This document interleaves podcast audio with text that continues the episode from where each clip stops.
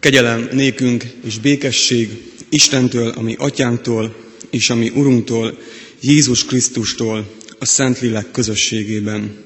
Ámen. Isten tiszteletünk kezdetén fennálló énekként és a keresztelésre készülve énekeljük a 329-es ének második versét. A 329-es ének második versét énekeljük, amely így kezdődik, nem éltem még e földszínén, te értem megszülettél.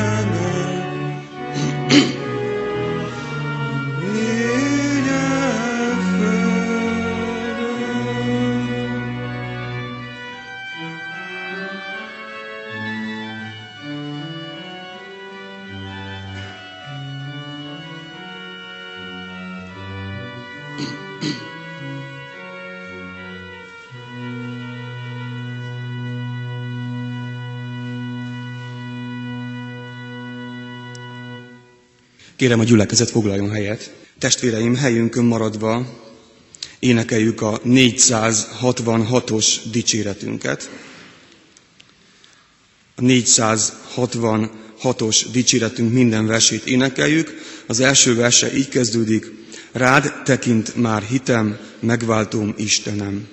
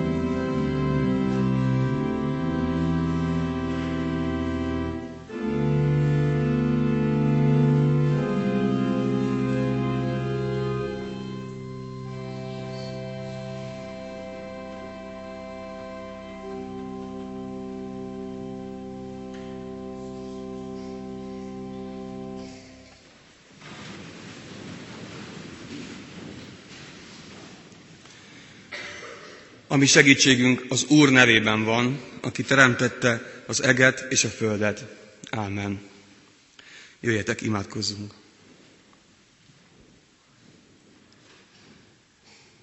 Megváltó Istenünk, mi mással is léphetnénk eléd, mint a rád tekintő hittel. Rád tekint a hitünk, és tőled várunk segítséget, szabadítást, megváltást. Rád tekint a hitünk, mert tőled várunk hitet is. Tőled kérjük a hitet, ami néha úgy érezzük, hogy egyre fogy, vagy nincsen. Adj nekünk hitet, légy segítségül hitetlenségünkben. Hozzád fordulunk, mert Te vagy az, aki segítesz nekünk. És magasztalunk ígéretedért, hogy, hogy igéddel, szavaddal, lelkeddel velünk vagy, velünk leszel, és hogy most ezen az Isten tiszteleten is közöttünk vagy, hogy több ez puszta emberi cselekmény sornál, mert közöttünk vagy, mert közösséget válasz velünk. Így lépünk eléd, és rád tekintünk, a hitünk rád tekint, megváltó Istenünk. Könyörgünk, lelkeddel, légy velünk, szólíts meg minket, beszélj a lelkünkre, győz meg bennünket a Te igazadról, hadd lehessünk gyermekeid, akik megértik szavadat. Légy áldott az Isten tiszteletért. Ámen.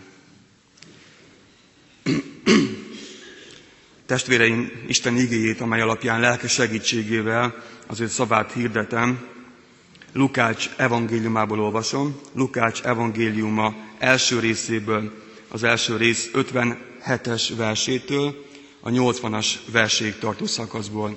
Amíg Isten igéjét olvasom és magyarázom, kérem a gyülekezet foglaljon helyet. Így szól tehát hozzánk Isten szava Lukács evangéliumából, Lukács evangéliuma első részéből, a megnevezett helyről. Amikor pedig eljött Erzsébet szülésének ideje, fiút szült.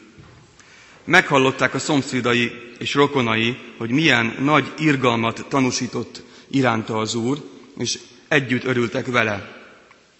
A nyolcadik napon eljöttek körülmetélni a gyermeket, és apja nevéről Zakariásnak akarták nevezni. Anyja azonban megszólalt, és ezt mondta. Nem, hanem János legyen a neve. Mire ezt mondták neki? De hiszen senki sincs a te rokonságodban, akit így hívnak. Ekkor intettek az apjának, hogy minek akarja neveztetni. Ő táblát kért, és ezt írta rá. János a neve. Erre mindenki elcsodálkozott. És egyszer csak megnyílt Zakariás szája, megoldódott a nyelve, beszélni kezdett, és áldotta az Istent. Félelem szállta meg a körülöttük lakókat, és Judea egész hegyvidékét, mindannyian erről beszéltek. És akik meghallották, szívükbe vésték, és így szóltak. Vajon mi lesz ebből a gyermekből? Az úr keze pedig valóban vele volt. Apja Zakariás megtelt Szentlélekkel, és így profétált. Áldott az Úr, Izrael Istene, hogy meghallgatta népét, és váltságot szerzett neki. Erős üdvözítőt támasztott nekünk, szolgájának, Dávidnak házából, ahogyan kijelentette azt szent profétái által örök időktől fogva, hogy megszabadít ellenségeinktől, és mindazok kezéből, akik gyűlölnek minket, hogy irgalmasan cselekedjék atyáinkkal, és megemlékezzék szent szövetségéről, arról az esküről, amelyet megesküdött atyánknak, Ábrahámnak, és megadja nekünk, hogy ellenségeink kezéből megszabadulva, félelem nélkül szolgáljunk neki, szentségben és igazságban ő előtte, életünk minden napján. Te pedig, kisgyermek, a magasságos profétája leszel, mert az Úr előtt jársz, hogy előkészítsd az ő útját, hogy megtanítsd népét az üdvösség ismeretére, bűneik bocsánata által, Istenünk könyörülő irgalmáért, amelyel meglátogat minket a felkelő fény a magasságból, hogy világítson azoknak, akik sötétségben és a halál árnyékában lakoznak, hogy ráigazítsa lábunkat a békesség útjára. A kisgyermek pedig növekedett és erősödött lélekben, és a pusztában élt egészen addig a napig, amelyen szolgálatba lépett Izraelben. Kedves testvéreim, kedves gyülekezet, ez nem volt egy rövid rész a Bibliából, de ennél még hosszabbat kellene felolvasnunk, hogyha szeretnénk látni az összefüggését annak a szakasznak, amiről itt szó van, János születését, és azon belül is, hogy Istennek mi volt a célja János életével, és a János és a szülei történetét, amiről itt szó van a születés körül.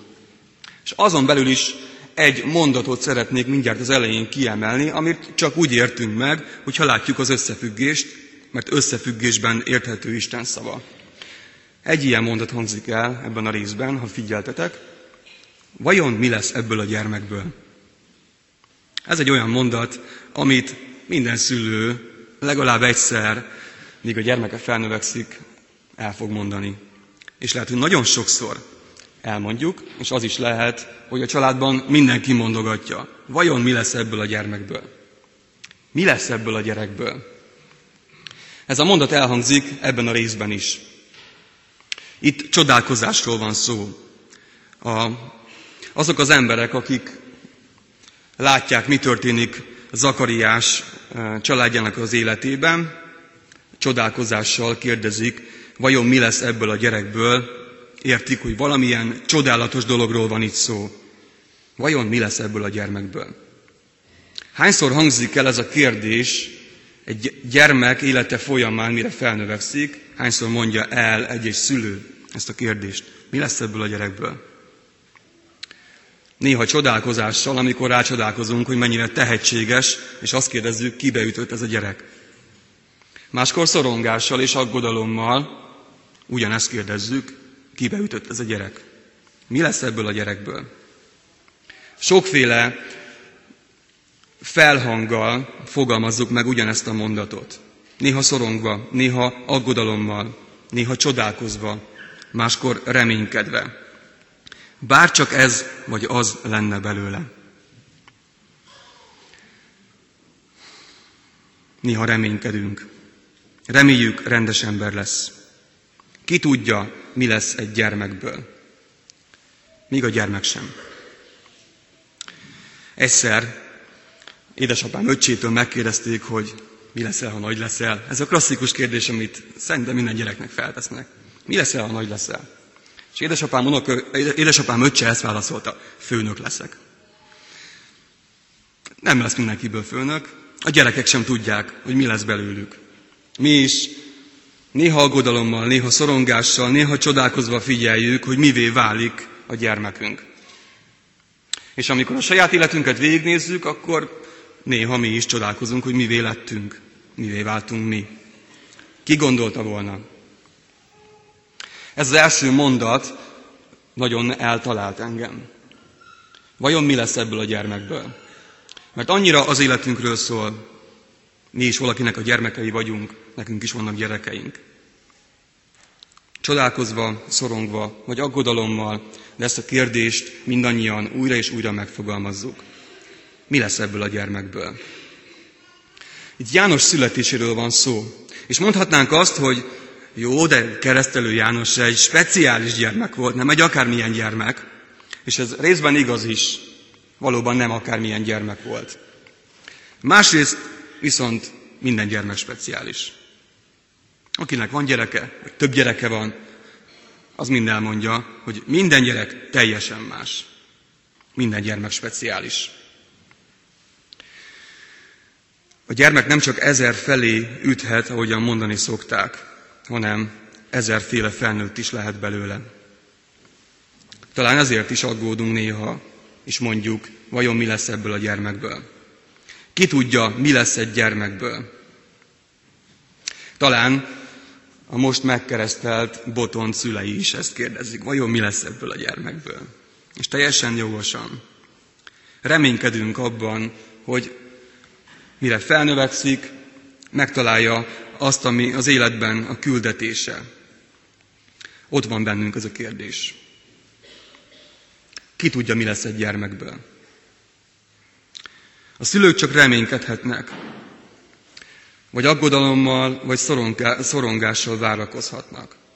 A körülállók, ahogyan Jánosnál is, ezt mondják. Vajon mi lesz belőle? A gyermekek sokáig nem is gondolkodnak ezen. Nem gondolkodnak rajta, hogy ki vagyok én, ki leszek én. A kamaszkorban kezdődik ez. Nagyon keressük magunkat. Ki vagyok én? Kivé válhatok én? Kivé kell lennem nekem? És akkor talán fel is fedezi a gyermek, hogy mindenki más gondol. Mindenki szerint valami másság kellene lennem. Mindenki szerint valami más a küldetésem. A szüleim szerint is. Ketten kétfélét gondolnak, és a nagyszülők és a tágabb rokonság is. Ki tudja, mi lesz. Bármi lehet. Mondjuk ilyenkor talán lemondóan. Valóban bármi lehet, de mégsem. Mert János születése kapcsán valami nagyon fontos üzenetet meg kell értenünk, hogy Istennek célja van egy gyermekkel. Céllal küldi el ezt a gyermeket ebbe a világba. Nem csak Jánossal volt célja, hanem a mi gyermekeinkkel is. Bármi lehet, mert mi nem tudjuk, hogy mi lesz belőle. Vajon mi lesz ebből a gyermekből, de Isten tudja. Isten kezében van az, hogy mi lesz egy gyermekből. Mert Istennek célja van a gyermekkel. Céllal születik egy gyermek. Nem volt egyszerű megértenie valószínűleg Jánosnak sem, és János szüleinek, szüleinek sem, hogy mi a célja János életének. Sokan azt gondolták keresztelő Jánosról, hogy ő a messiás, a megváltó. És van egy érdekes rész a Bibliában, egy beszélgetés, ami arra utal, hogy talán maga a keresztelő János is kételyek között volt. Ezt kérdezi, te vagy-e az eljövendő, vagy mást várjunk? Kérdezi ezt Jézustól. És egy kicsit emögött a kérdés mögött azt érzem, mintha azt kérdezné, hogy te vagy-e az eljövendő, vagy én? Én vagyok a messiás, vagy te? Nem egyszerű rájönnie az embernek az élete folyamán, hogy mi a célja Istennek az életével. Nem csak a szülőknek nehéz, a gyermeknek is, aki felnövekszik, nekünk felnőtteknek is nehéz. Miért vagyok ezen a világon? Mi a célja az életemnek? Te vagy-e az eljövendő, vagy mást várjunk? Te vagy-e, vagy én? Mintha azt kérdezné, tűnődve, hogy eh, vajon nem ez az én küldetésem, ez a te küldetésed? Miért vagyok ezen a világon? János célral küldte Isten ebbe a világba. Nem egyszerű az életünkben és a gyermekeink életében felfedezni Isten szándékát. De Istennek szándéka és célja van az ember életével. Ez egyrészt bíztató mindazoknak, akiknek gyerekük van, ugyanakkor egy figyelmeztetés is arra, hogy nem az én szándékaim az elsődlegesek. És eszünkbe juthat, hogy mi történt akkor, amikor a 12 éves Jézus a templomban tanított. A szüleivel felmentek egy, egy nagy ünnepségre Jeruzsálembe, és a 12 éves gyerek elkóborolt, a szülők pánikba estek, hogy hová lett a gyermek. És amikor megtalálták, kapott egy fejmosást, hogy miért nem vagy ott, ahol a szüleid vannak, és Jézus mit válaszolt, hogy felidézzük, azt mondta, nem tudjátok, hogy nekem az atyám dolgaival kell törődnöm?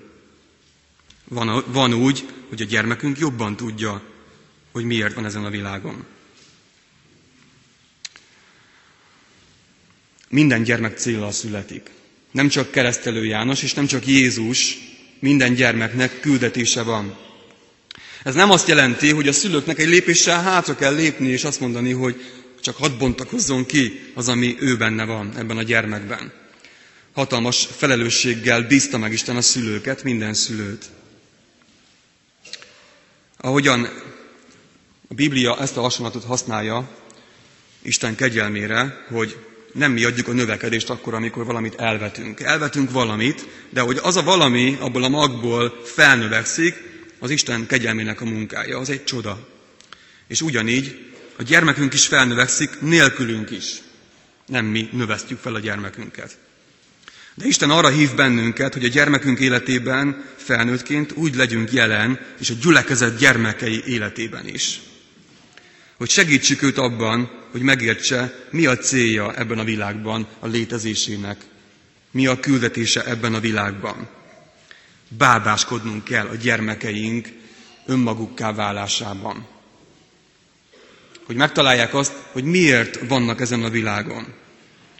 Rengeteg olyan fiatal felnőttet látunk ebben a világban, és felnőtteket és időseket is, akik nem találták meg, hogy miért vannak itt.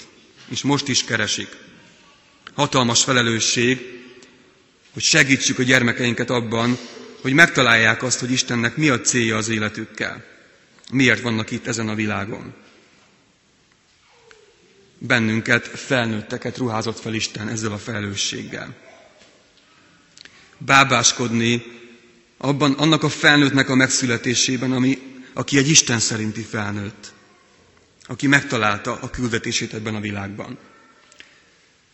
Ez nem egyszerű történet, ahogyan Jézus, a 12 éves Jézus példájából is látjuk, és nem egyszerű történet akkor sem, amikor a Bibliában azt olvassuk, hogy Éli és Sámuel történetében Éli az idős ember nem érti, hogy mi történik. Sámuel hallja Isten hangját, az Úr szólt, és Éli nem hallja. És talán Éli ugyanezt kérdezi, amikor megérti, mi történik. Hogy Isten megszólított ezt a gyermeket. Hogy mi lesz ebből a gyermekből? Mi lesz ebből a gyermekből?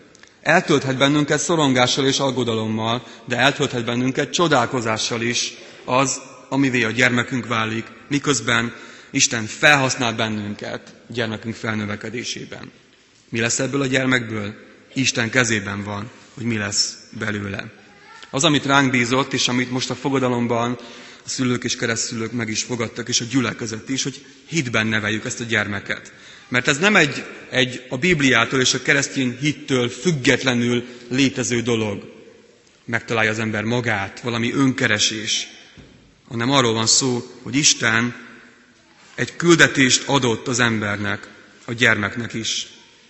És a szülőnek az a szerepe a gyermek életében, hogy a gyermek megtalálja ezt a küldetést, azt, hogy miért küldte Isten ebbe a világba. Mi az? Mi a célja az életének? Miért van itt? Ezért hangzik a felszólítás, hogy hitben neveljük a gyermekeinket. Hitben szülőként, és hitben a gyülekezetben. Hogy megmutassuk, hogy ki az az Isten, aki céllal küldött ebbe a világba. Jöjjetek, együtt imádkozzunk. Istenünk, a, köszönjük ezt a hatalmas nagy üzenetet, amit, amivel megajándékozol minket. Ebben a világban, amelyben annyi ember céltalanul tölti el az életét, küldetés nélkül, önmagát keresve egész életében. Köszönjük, hogy Te célt és értelmet adsz az életünknek. Köszönjük, hogy ezt már gyermekkorban is láthatjuk, amikor rácsodálkozunk a gyermekeinkre. Mi lesz ebből a gyerekből? És köszönjük, hogy a szorongásaink és az aggodalmainkból is felszabadít az bennünket. Hogy tudhatjuk, hogy a kezedben van a sorsunk, életünk és gyermekeink élete. Áldunk azért, mert te gondot viselsz, mert születésünk előtt tudtad már, hogy mi az életünk célja és értelme. Áldunk azért, mert nem a, a véletlen szerűség az, ami miatt ezen a világon vagyunk, hanem a te akaratod és a te akaratodnak az érvényesülése. Légy áldott azért, mert célt és értelmet adsz az életünknek. És egyben arra is kérünk téged, hogy segítsd mindazokat, akik szülőként, szülőkként ebben a nehéz feladatban vannak. Légy ott, amikor aggodalommal és szorongással tekintünk a gyermekekre. Te légy az, aki megszabadítasz ezektől az érzésektől. És te adj bölcsességet, hogy bábákként lehessünk jelen a gyermek életében. Hogy megszülethessen az a felnőtt, akit te szeretnél látni, aki betölti a küldetését. Köszönjük, hogy meghallgatsz bennünket, és hogy megszólítottál. Légy áldott Jézusért. Ámen. Testvéreim, helyünket elfoglalva, az úrvacsora vételére készülve énekeljük a 165-ös dicséret mind a négy versét, a 165-ös dicséret mind a négy versét énekeljük, az első verse így kezdődik, Szelíd szemed, Úr Jézus. Nem ezt mondtam? Bocsánat. Igen. Tehát akkor még egyszer 465-ös dicséret. Köszönöm.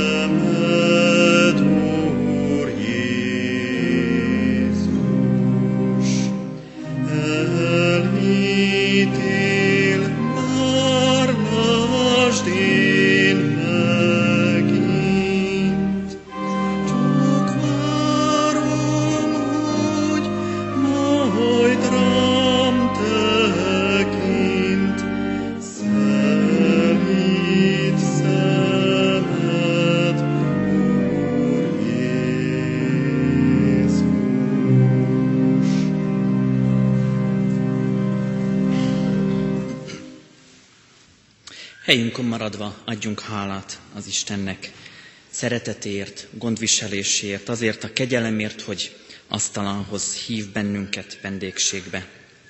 Áldjad lelkem az Urat, és egész bensőm az ő szent nevét. Áldjad lelkem az Urat, és ne feledkezz el, mennyi jót tett veled.